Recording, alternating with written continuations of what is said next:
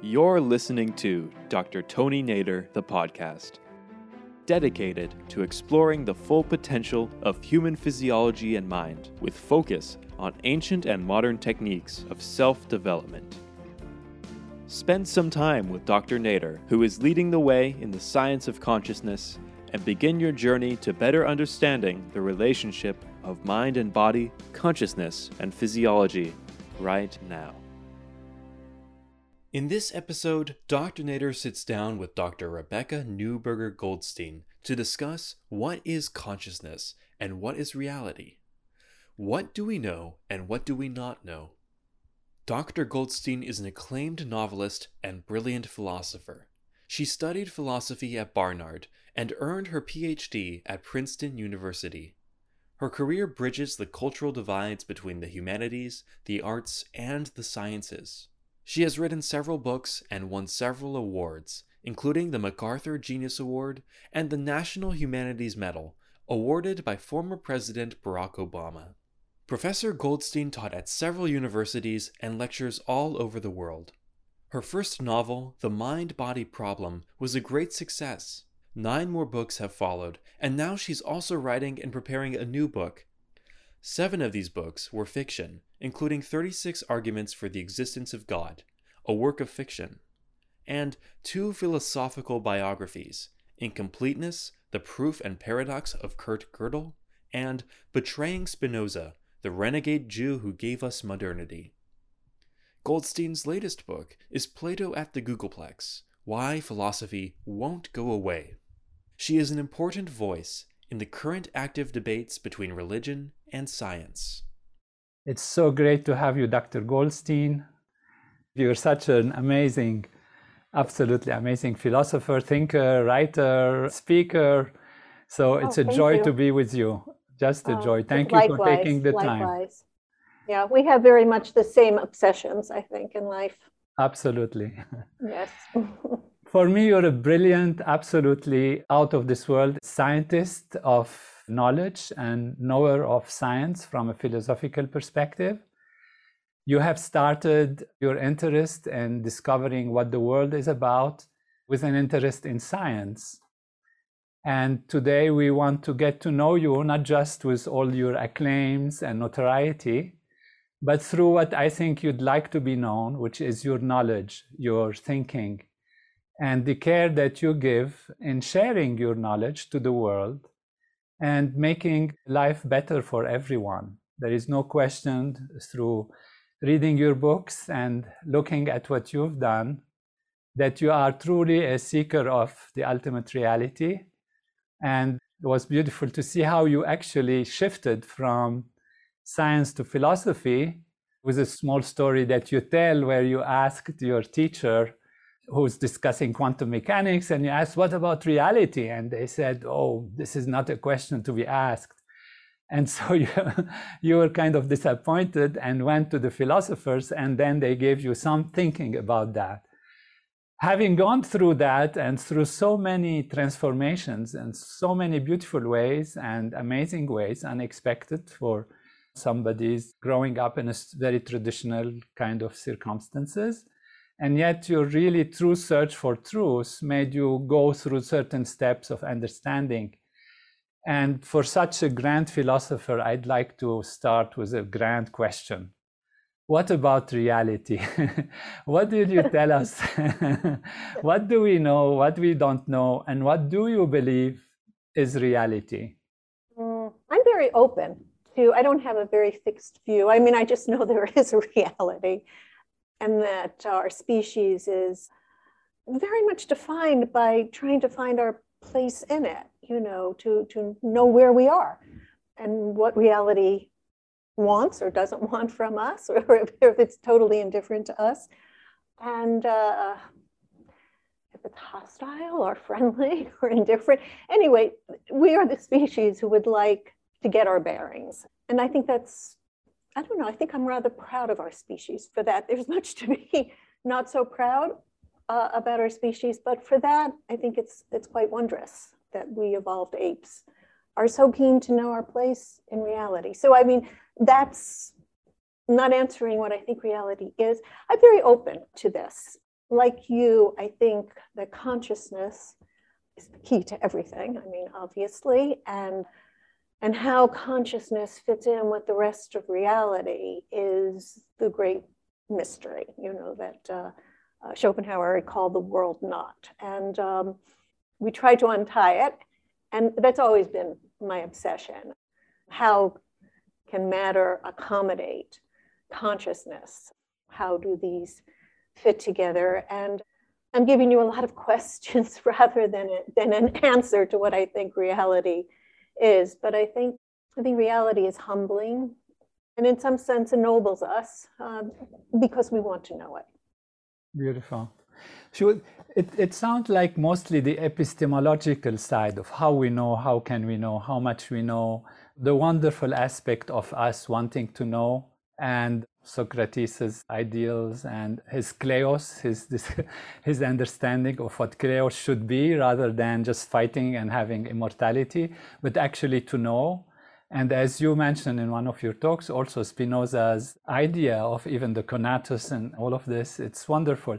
So if we want to try, let's say this evening to both of us find what actual reality is without pretending anything, but mm-hmm. just supposing a few things. Is it safe to say, take us back to Descartes and say, okay, there are two things, like your daughter Danielle told you when she was young, and she said, oh, she did something wrong or something like that. And she said, it did it. It's not like her did it, but it did it, mm-hmm. the body did it.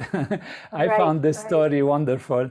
Uh, and, yeah. and as an expression of the true sense of duality that even a child intuitively kind of feels I am not that body, I am something else, my consciousness is there, and this body is doing something, and like that. So we are now more and more, of course, I think philosophers and scientists moving towards a monistic view of reality, let's say at the basis of this, because how does one interact with the other?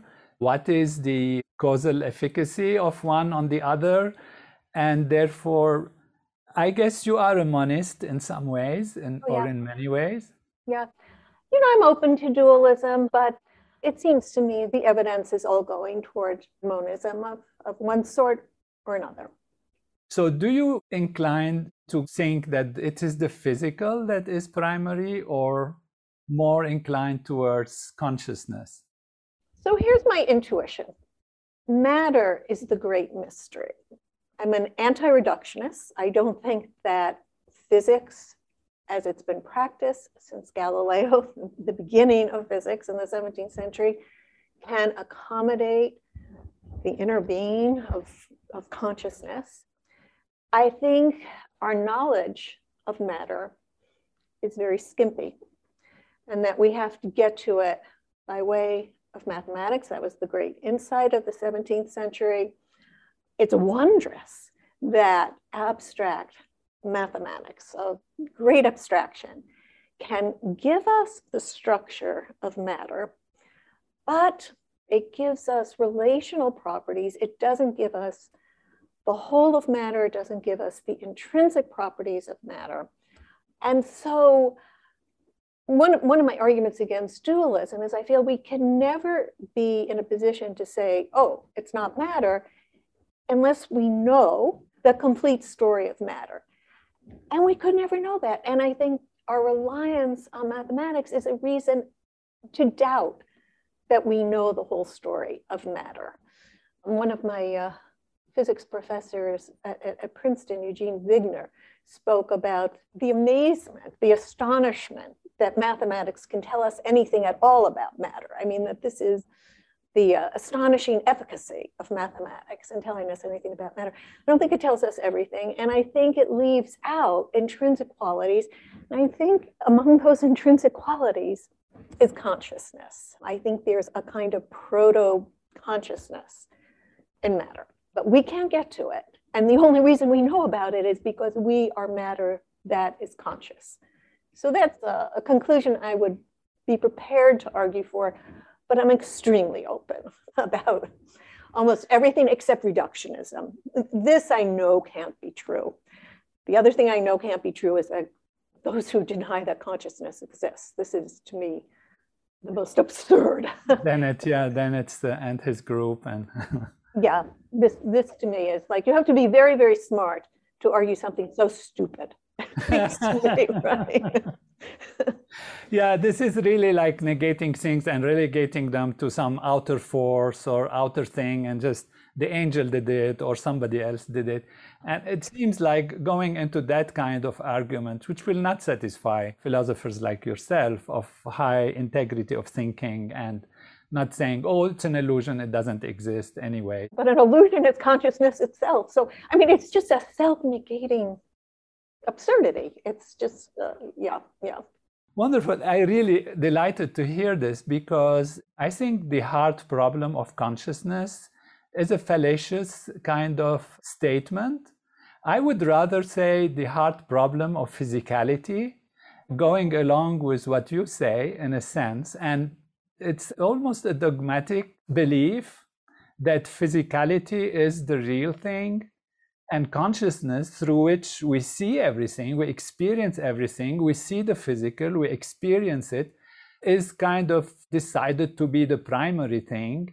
And consciousness is something that emerges from that. So I think the hard problem of consciousness should be the hard problem of physicality. And my logic for that is that we have two choices in monism. Either you take consciousness or mind matters mind aspect and or the physical. And both have arguments for them. So i want to ask you do you have arguments against for example the fact that consciousness could be the primary aspect of reality you say you're open, but when you take the problem of God, you can say, okay, well, I have arguments like why there is suffering, why there is this, why things don't go wrong. But what about the argument of consciousness being the thing? Well, I do think that physical bodies situated in space time exist. I think they're composed of elementary particles and moving about in quantum mechanical ways, and that they're somewhat, you know, remote from us in the way that consciousness isn't. We know the nature of consciousness because we're conscious. You know, we we inhabit it. There's nothing I know more intimately what it's like to be something, to be conscious. You know, it seems to me that uh, what physics has been discovering has been, you know, the nature of matter. I don't know how to interpret physics if it's not discovering the nature of matter. And I think that our higher forms of consciousness, self consciousness, I mean, all of this incredible complexity of which we're capable, you know, arises out of unconscious matter with hidden properties that would explain it. Uh, to me, it's amazing that we know anything at all about matter. As I've said, you know, that mathematics could give us anything at all. But yeah, it's a, a strong intuition that unconscious material things do exist with many hidden properties that can give rise in the right way to consciousness. I mean, we can go various ways, you know, that the world it, ultimately it's matter that gives gives rise to consciousness or it's consciousness that gives rise to a kind of illusion of matter. And that seems too complicated for me. I want the simpler, the simpler explanation. I mean, would you say that material things are a kind of illusion? No, absolutely not. Actually, in my book, One Unbounded Ocean of Consciousness, I argue strongly that it's not an illusion and that the concept of illusion which is Maya in terms of the ancient tradition, like Vedic tradition, Hinduism, and even Buddhism, etc., is just one aspect of interpretation of reality. What I see is that reality is in layers, and that whatever we experience is one aspect of consciousness experiencing another aspect of consciousness in infinite number of ways. So this is the hard problem, actually, of physicality. If you start with the point of view that consciousness is all there is, which I feel is the most parsimonious, simplest by itself, without starting to get into the complication of how it appears as matter, the most simple thing that we can say about our reality, forget about for now what the cat thinks or what the tree feels or what the stone has. We'll come back to that. but let's see from our perspective, one thing we're sure about, and this comes back to Descartes' cogito ergo sum, which is so familiar and so spoken about, is really consciousness. That's the one thing. When you look at the physical reality and you see what scientists gave us and what science gave us after rejecting philosophy because of its different opinions, contradicting thoughts, not a sense of reality, and all of that. We're going to do the scientific method and follow it systematically. What did they find? They came out with quantum mechanics and beyond quantum mechanics with field theory, quantum field theory, where everything is field, where things are superposed on each other, superposition of states, superposition of entanglement, coexistence, non-locality. And so they didn't know where to go with all of this. So they had the Copenhagen interpretation, then okay, they saw the multiverse and all of that. And so what happens in the study of matter is deconstructing matter into the physical reality. And now the physical reality is being deconstructed into fields and ultimately, these fields are being unified. We don't have yet a fully unified field theory, but we have electromagnetism, the electroweak, and the grand unification is at the door, and one complete unification if we put the gravitational field in it. We come to a field. What is a field? As you started saying, it's a mathematical construct.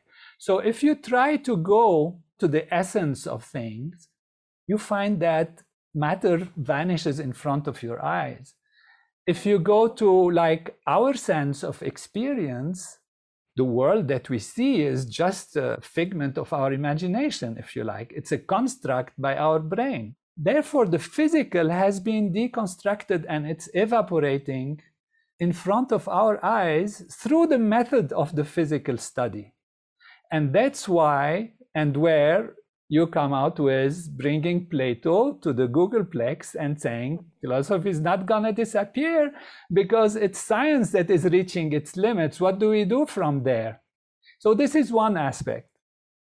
I agree with everything you say. The, the picture of matter that we're arriving at is very, very hard from where we started. And there's something diffuse and so complicated and we don't know how to interpret it.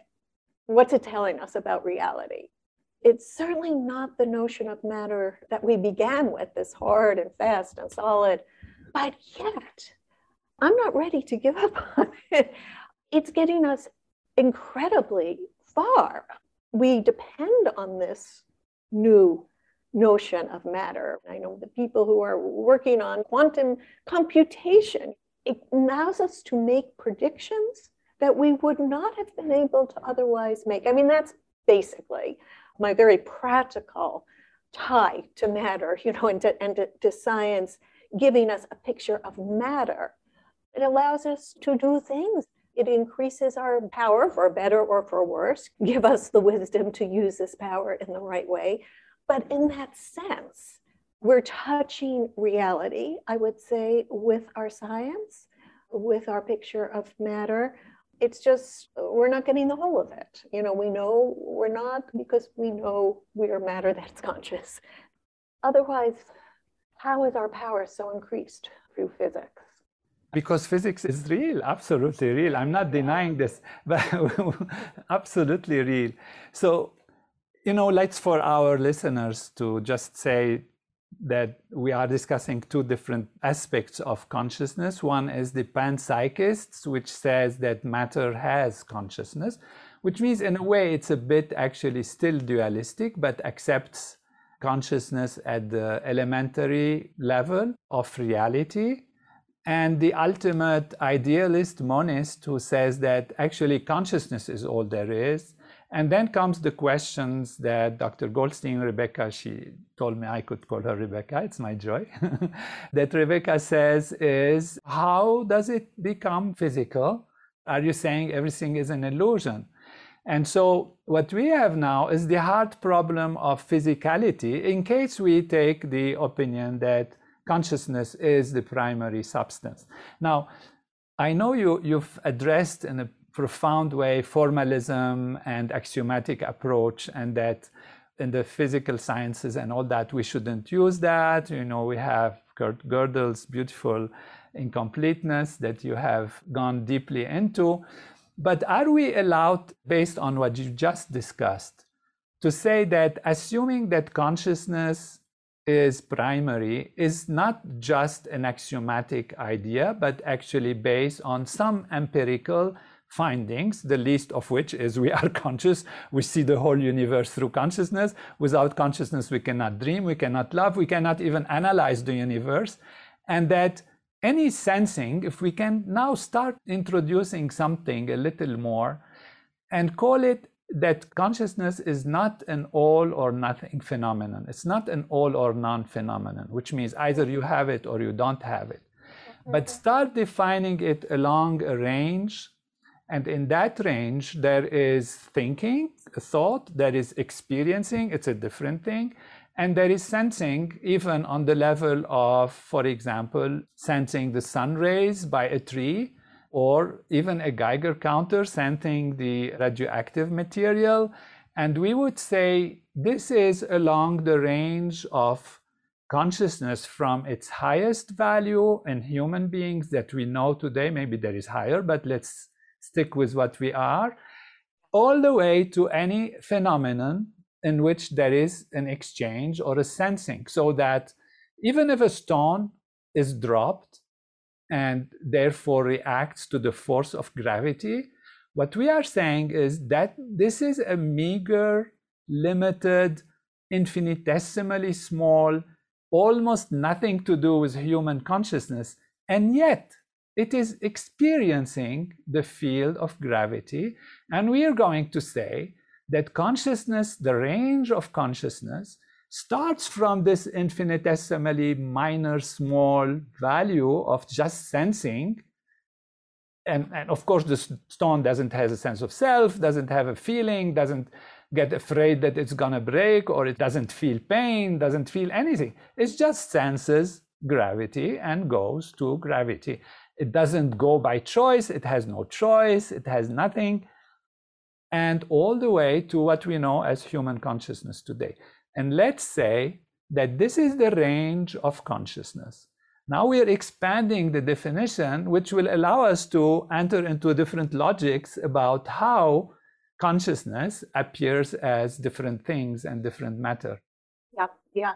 So here is what I'm realizing. I knew this was going to be an interesting discussion. Our two views collapse into each other. There is actually no difference between them.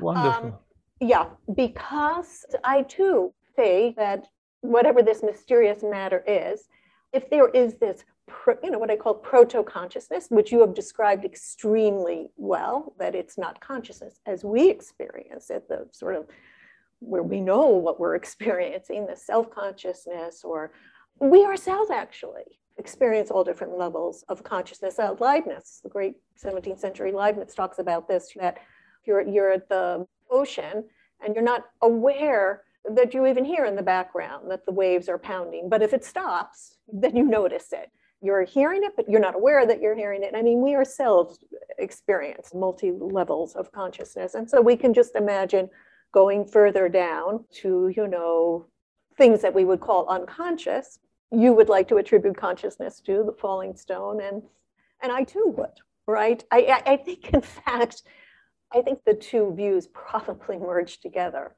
And I'm holding on to the word matter, and you're letting it go. I actually think there's not much to differentiate our viewpoints here. Wonderful, wonderful. It's yeah. a delight to hear that. And I'll bring matter into the picture. So let's take our trip then to the following having established some fundamentals to what I think is going by the Occam's razor, you know, that's the simplest, the least complicated. And in my mind, the simplest, least complicated aspect of ultimate reality is consciousness.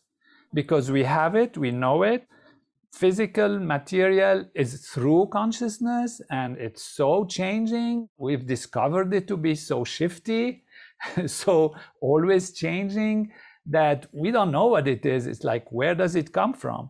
So empirically, we can kind of say, okay, we can start there. Now you have the hard problem. Explain to me how matter arises. And don't tell me it's just an illusion or it's a whatever hologram or we are being in a matrix kind of situation where we are being manipulated and it's all imagination. So explain to me how this consciousness is going to lead to what we know to be also real. We're not rejecting the fact that reality is there, but the Umwelt from the German, which means the environment, and that is one way of defining like different people have different experiences, different animals. So reality is different in different states of consciousness. And we know the bat, you know, doesn't see, but it hears, it has radar. We go back to Nagel, what is it like to be a bat?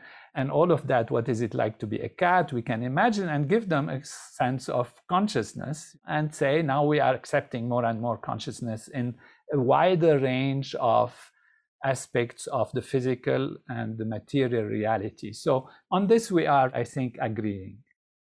Okay, so one point, actually, just one you know, we do know what consciousness is like in ourselves. We assume in one another, animals to some extent.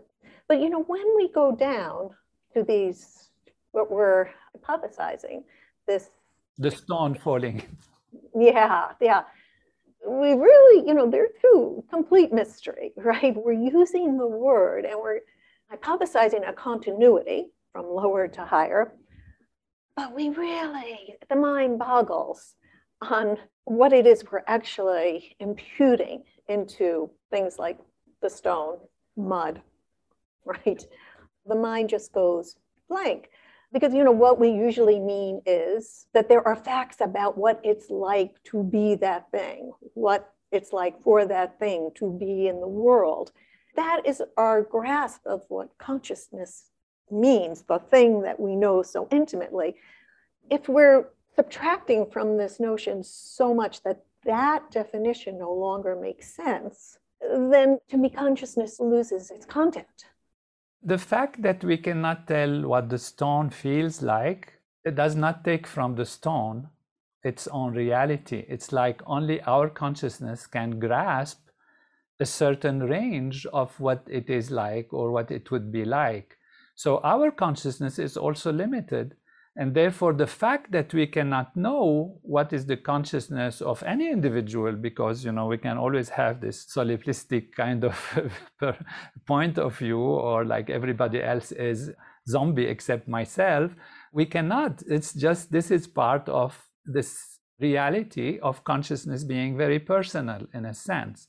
So the fact that we cannot actually define exactly what it is like to be a bat doesn't remove from the bat being a bat and knowing what it is to be a bat. Therefore, it's just that consciousness now all permeating in a range of its reality from meager, minimal consciousness to consciousness of awake state. And actually, our reality, even if we look at it as humans, we do have, as you said beautifully, also different states of consciousness. We can be drowsy, we can be awake and alert, we can have a broad comprehension, suddenly we see everything clear, or suddenly we are focused and stressed and we don't see except a minor aspect of reality, what we call tunneling. And we've seen people tunneling their vision under stress Pilots, for example, when they are under stress, their vision tunnels and they see only small aspect of reality and they can neglect very important other aspects if they are under danger. So we know that. We know also that we have dream state of consciousness, which is illusionary, where we feel it's real and everything is absolutely there, but it's not. We do have what I call the sleep state of consciousness. Now, that is a very interesting thing. Are we conscious during sleep? Yeah, we are a conscious being. We are not aware but we are a conscious being. How do we know? Well, if the temperature changes in the room, you will be turning and covering yourself even while you're still sleeping, or you will wake up and be reacting to that. So, that is a minimal state of consciousness, but not so minimal as to experience what a cat is experiencing or a, certainly a stone is experiencing.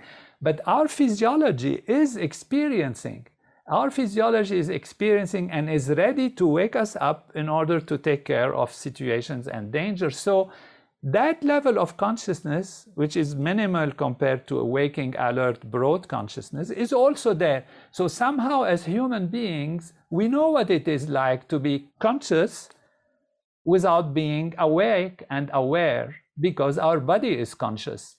Yeah, not being conscious of our being conscious. Yeah, as you say, the evidence for that is that we react to the environment as bats, you know, react to their environment so that we know that they are experiencing something. I mean, consciousness gives us this flexibility, I would say, evolved in order for us to be able to react to our environment. So, two points, I mean, that I get out of your wonderfully uh, describing. One is that you would say for all of material things, there is something that it is like to be them. That's the essence of consciousness, that there's something that it's like to be it. And if we subtract that, but yet impute some form of lower consciousness without that, then I don't know what we're talking about. But you're not subtracting that. You're saying, no, no, we're keeping this essential element of consciousness so that there is something it's like to be all of the things. So that's number one. My reaction to that is, oh no, then I am abusing all of these things. There's something that it's like to be that. You know, I'm sitting on this chair, and how dare I? I wouldn't sit on you without your permission, right? I, I don't know how to live in the world if I've taken it for granted. There's nothing that it's like to be material objects, and so I can use them and abuse them as I will.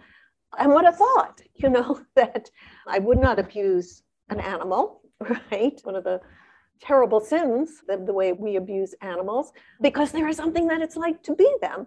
But if there's something that it's like to be everything, I just want to sit very quietly in a corner and not move.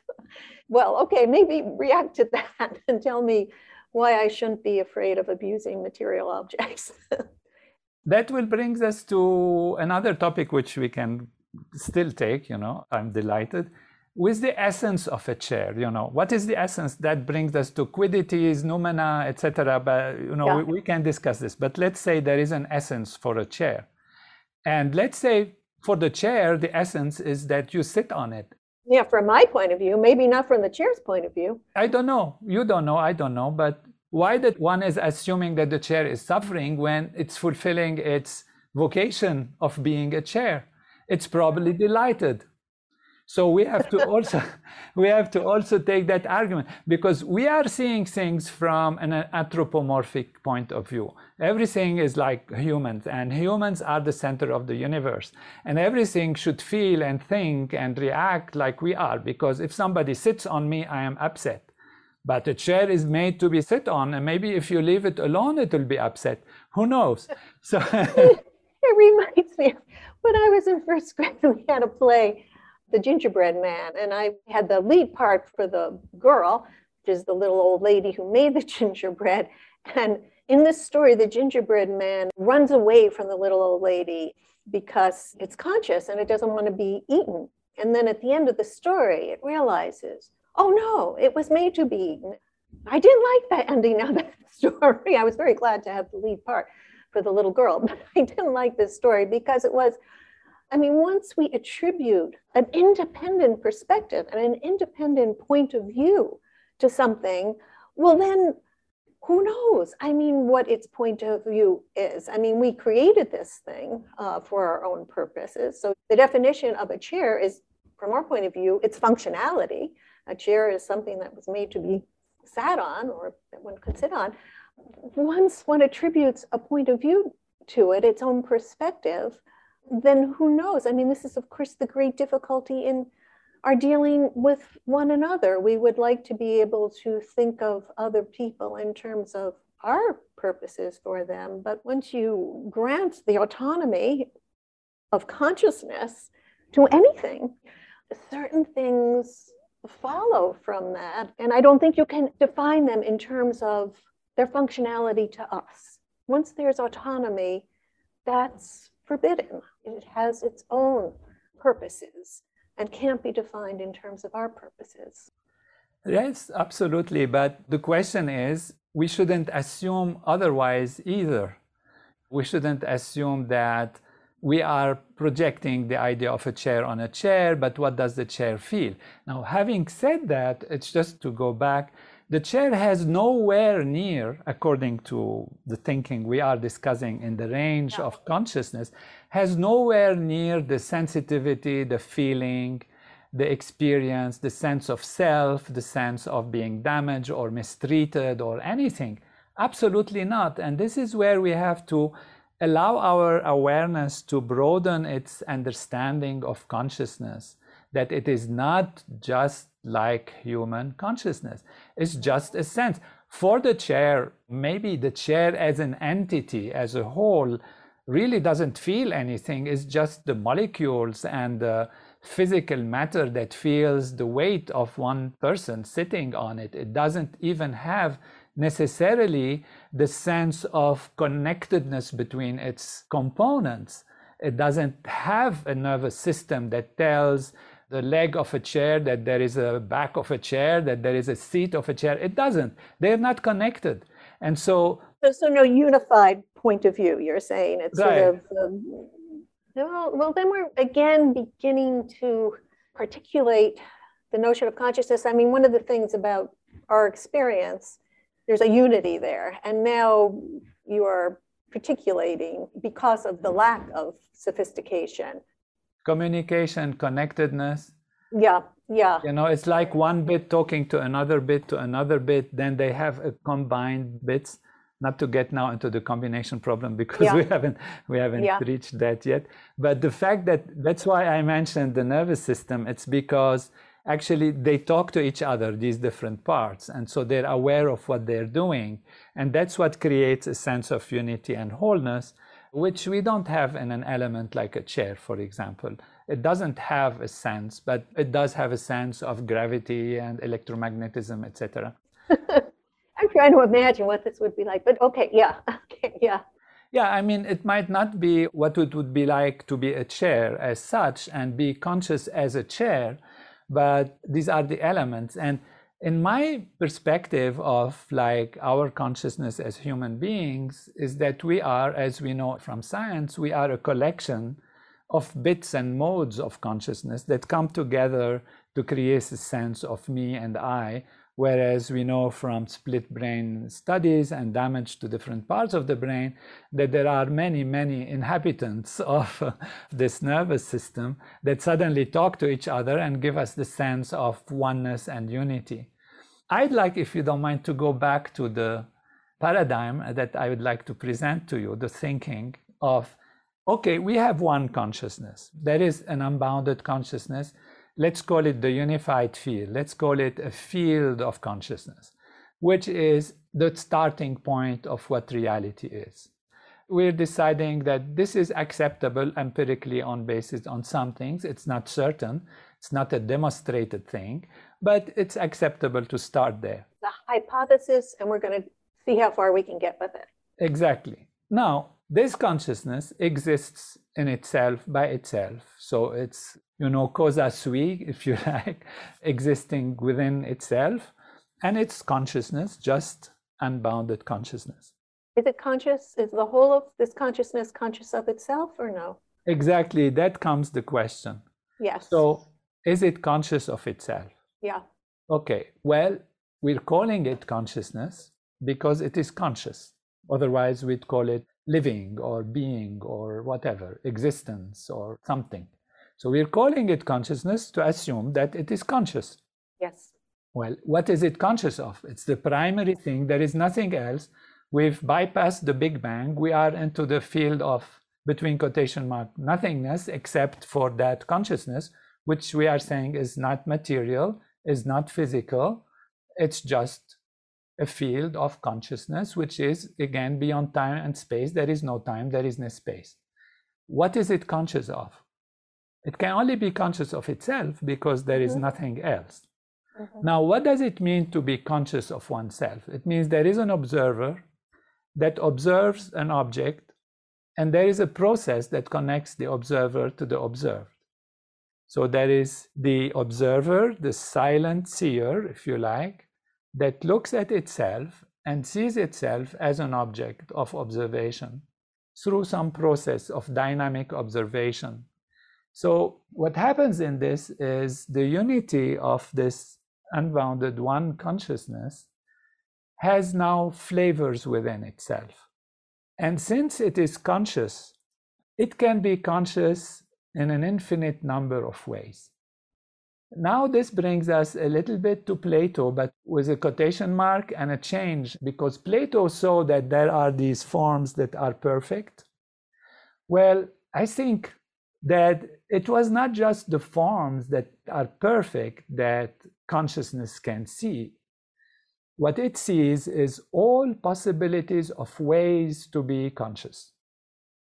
So, in this absolute, let's call it absolute, pure existence, because it is consciousness, its nature is to be conscious and to be conscious in all possible ways.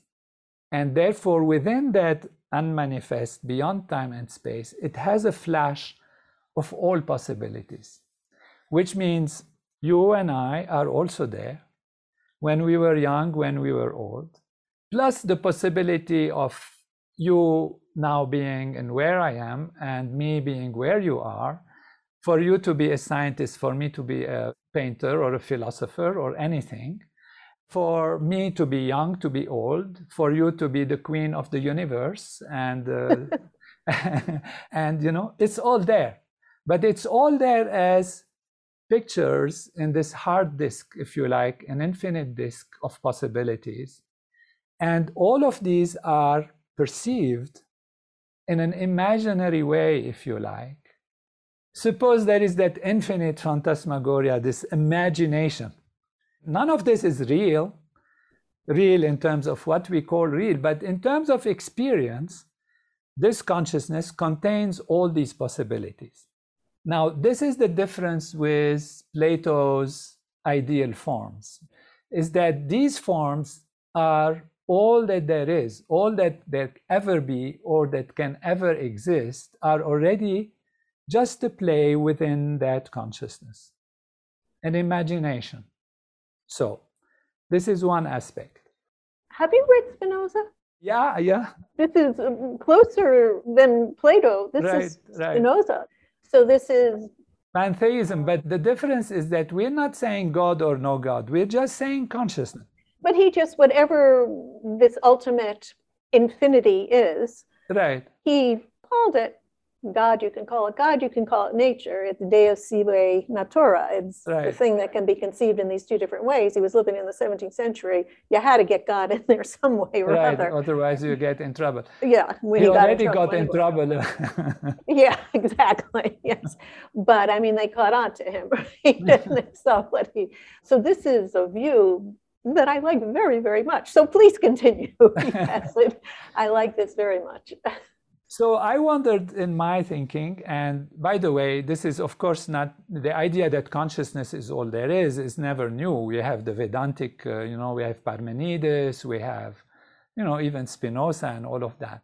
When I was explaining Spinoza to my husband, uh, he said, "Oh, he was a Buju, Jew, you know, a Bud- Buddhist Jew, right? Because it is. He was the first Buju, right? Because it is. It is a very. It's consistent with Buddhism, I would say. Yeah. huh? Yeah. So here is that consciousness, which wants to be conscious in every possible way, experiencing all these possibilities like pictures in a hard disk, but there is no story. You know, you could raise your right hand, left hand, both pictures are there in that hard disk. You could grow older and then get younger, uh, or pictures. They are just pictures, they are just Right. pictures. Right. And that consciousness knows them all to be a figment of its imagination, or not a figment, phantasmagoria. One no more real than the other. Right, one no more real than the other. All possibilities, including Zeus and Apollo and uh, Aphrodite and all this, whether they exist or not, whether they ever become real or not, doesn't matter. It's just there. Right. Anything right. you can imagine or not imagine, any possibility or beyond possibilities is there. What we call in physics uh, configurational space, you know, the all, all possibilities before the measurement is done. And exactly. Yes. Exactly. Right. Yeah. In a flash, it's all there. Now, what it doesn't know. What does this consciousness not know? Well, it sees all of that. What is it that it doesn't know? Because it is infinite, it sees all of that in one flash, it has everything. What it doesn't know is the main question that we come back to what it is like to truly be Rebecca, what it is like to be Tony, what is it like to be a sunflower, what it is like to be one of those pictures or the other. What is it like to be? It doesn't know. Why? Because it has that wide vision and it doesn't know what it is like to forget its infinity and puts itself in the shoes of a bat. What is it like? It doesn't know. So we are assigning between quotation mark ignorance in a sense to that uh, reality and this is where it is different in a sense at that point of view from what one could say you know a god sitting there observing deciding making right, things right, happen etc yeah, yeah so it knows what it's like to be itself right it's infinity that knows what it's like to be infinite right uh, but it doesn't know what it's like to be a finite thing. Exactly. Yeah. Mm-hmm. Since since its nature is to know in every possible way, to be conscious in every possible way, it actually has no choice but to start knowing from limited perspectives also in a sense i mean it has no choice we can decide about that now what it does is puts itself in the shoes of these aspects of potentiality. Now you can say, well, but there are many that are contradictory. You know, there is somewhere I am old and there's are young and this and that. So it has to separate them also because they are all in a flash and in a flash. That consciousness has that possibility to see everything in a flash. They are coexisting. And therefore in some way they annihilate each other because if you raise your hand and lower your hand so which one you did? Is the schrodinger cat alive or is the schrodinger cat dead? You know for it it's no problem. They're both there. They are pictures. They are there in its vision but which one is going to happen when is it going to happen that has to separate them the way it separates them is by slowing down its ability to see everything in a flash and see things in a sequential form. And this is where time arises. And in a separate form, this is where space arises. So, space and time are the means to separate these actual entities that it is seeing in a flash, and it has to put itself in the shoes of each and has also to let them evolve in their own way. And this is why freedom is a necessity according to this vision. and freedom requires choice, so it requires higher consciousness. We'll get, we'll get to that.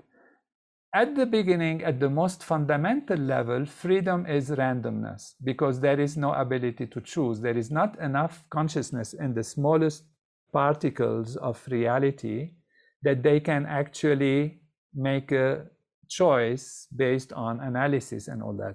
But the infinite is choosing to find out, to discover. The infinite is like us, wants to know um, what it's like uh, to be each one of these finitudes. Exactly. And it wants to know what it's like to be all of the finitudes, or does it choose among the finitudes because as you say they contradict each other yeah it's gonna let them let them be and then see what happens all of them. Yeah, not all of them together in a sequential form. It starts from the smallest. It starts from actually nothingness. So I have also in, in my discussion why is nothingness? And nothingness is what separates between objects either in time or in space. Otherwise, they are together. If there is not nothingness or the concept of nothingness, then everything is merged because you know we imagine that you are different from me because there is nothingness between us. There is space and there is time, and therefore we are different. In essence, in true reality, we are all that consciousness, but trying to see what it is like to be Rebecca, what it is like to be Tony, and in order to you know to say that we, there is a Rebecca and there is a Tony, it separates us in space and time. So it just spontaneously has to do that. It separate these individual entities from each other. Not all at the same time. Right. It starts actually from nothing because that's the worst thing for it is to be nothing. And it actually manifests nothing and that's how the big bang actually starts with laws and forces and like that. And then appears the most meager lowest level of consciousness. And they are allowed to interact with each other yeah. and experience so it, it starts with nothing and so what it does is try to know what it's like to be nothing yeah what it's like to be nothing and what it's like to be the smallest from nothing on. So if we say the range of consciousness is from nothing to infinity, it's starting there its experience from nothing and see how it builds up towards infinity or not. You're committed to the view that there is something that it's like to be nothing. Only in the manifest reality. In the unmanifest, you know, because my perception is consciousness is all there is. Consciousness is all there is. So if there is no consciousness, that's the only thing that is non existent, non real. But it becomes real as a phenomenon, as an imagination in the manifest realm, in the manifest universe.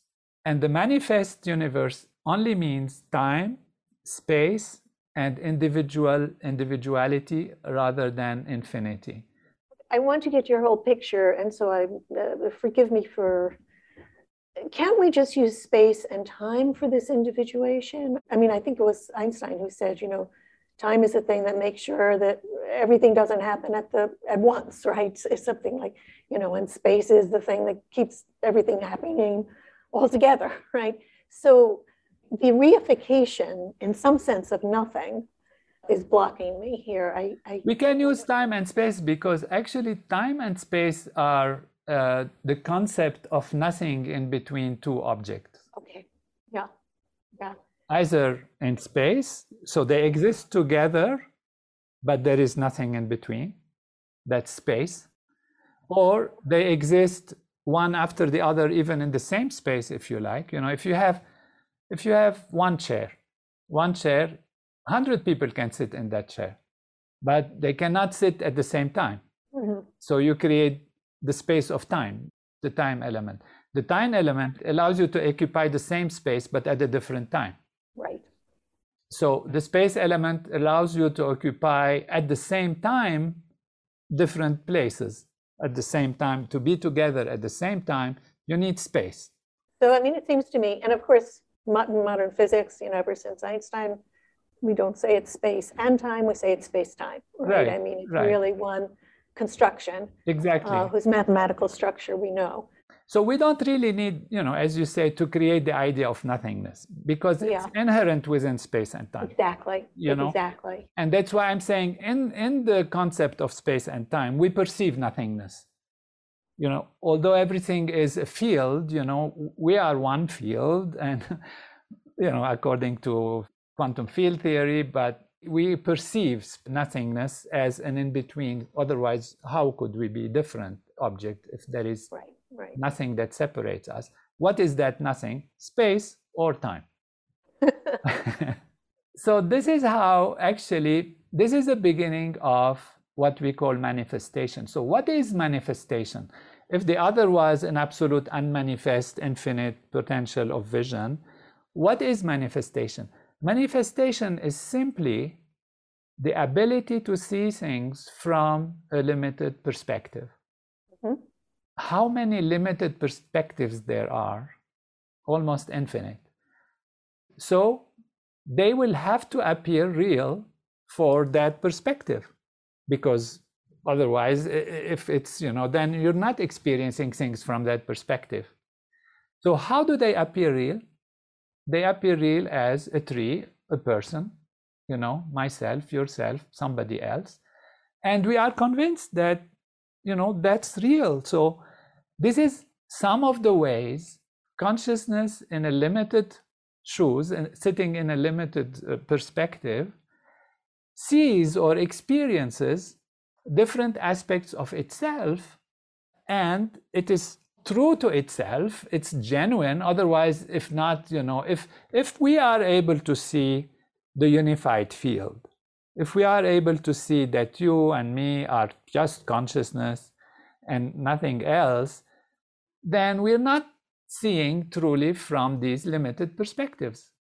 So these limited perspectives are real and they're part of what is actually the between quotation mark purpose we're getting into that uh, you know purposeful without intention but we don't want to complicate things too much.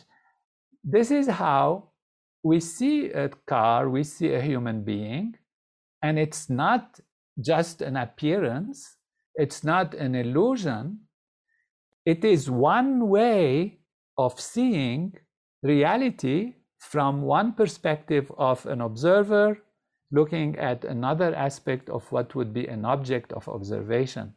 So the dynamics of consciousness make us see this as real, and they are real on their level.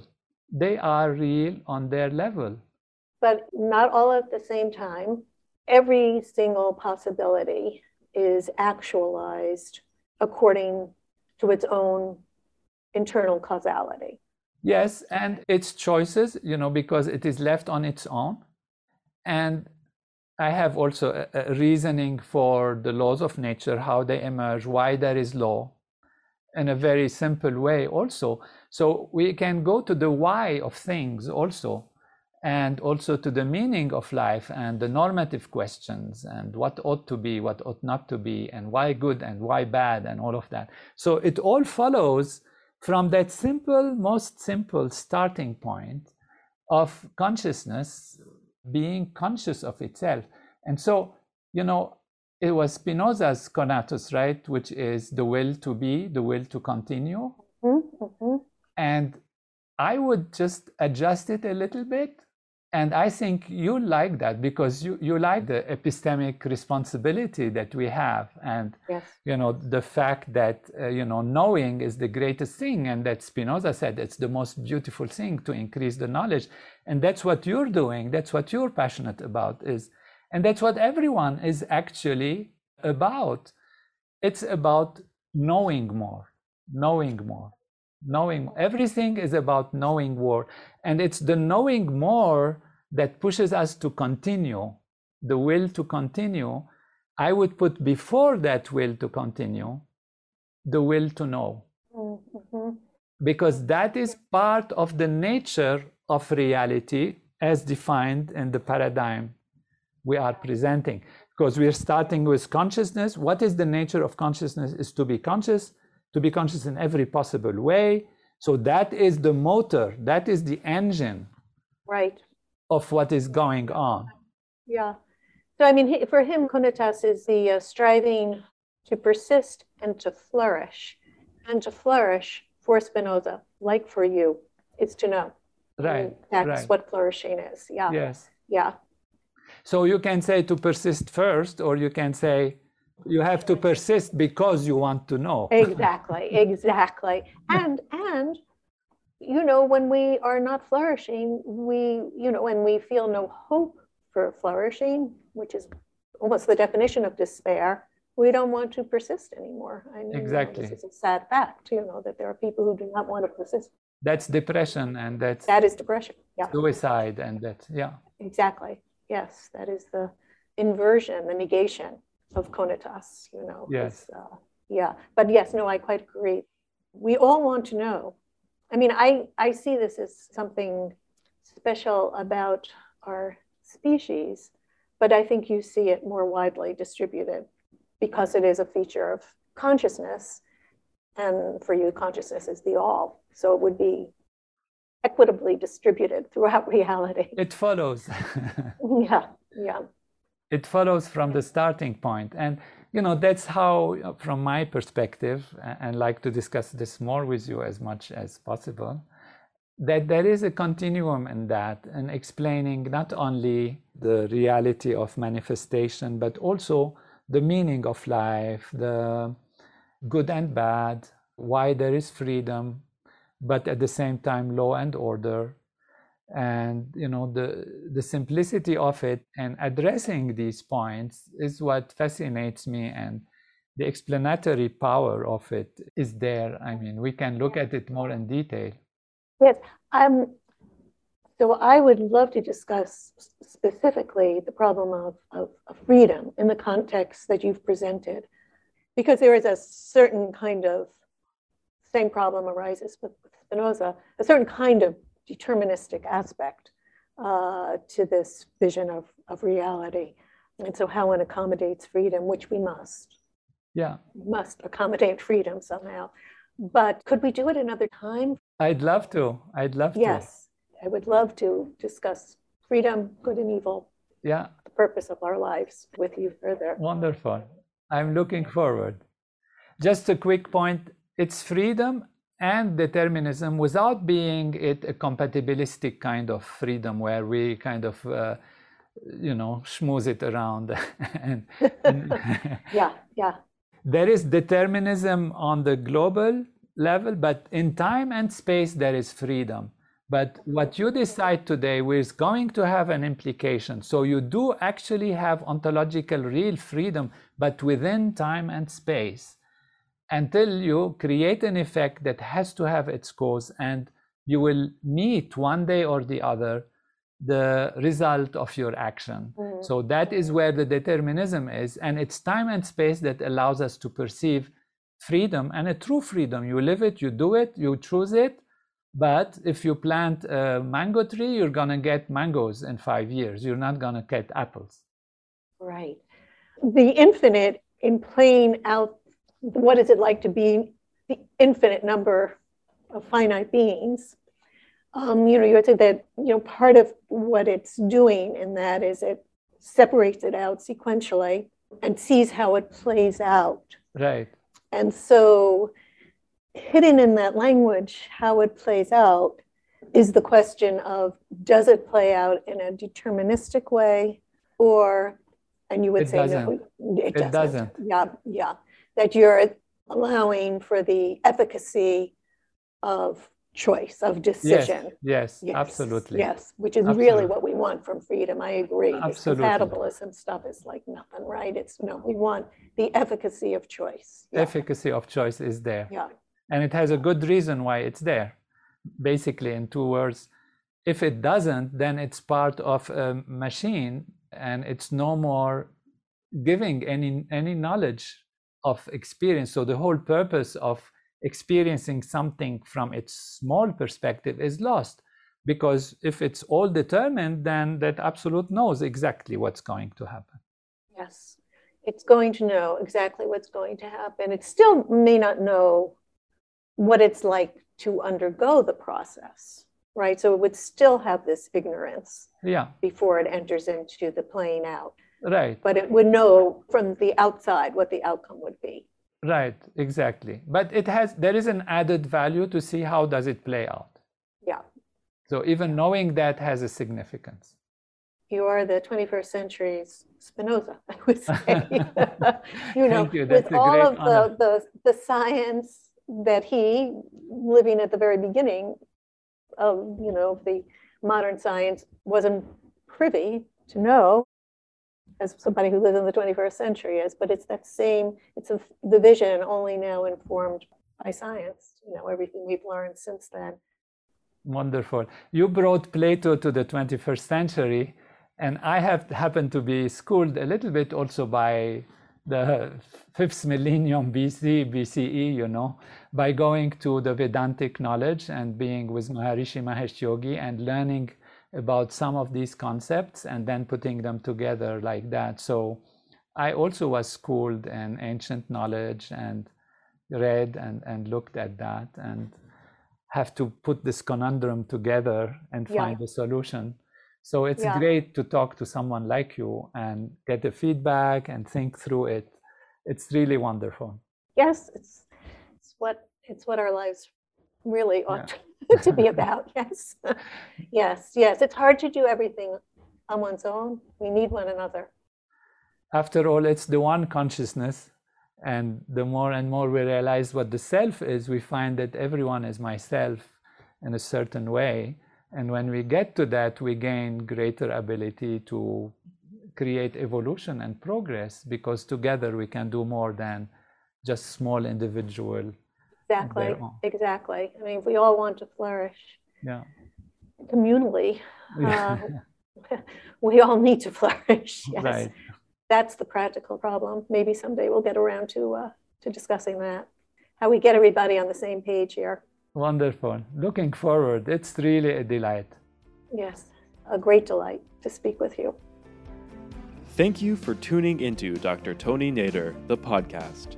And if you're interested in learning more from Dr. Nader, please follow him on Facebook, Twitter, Instagram, and YouTube.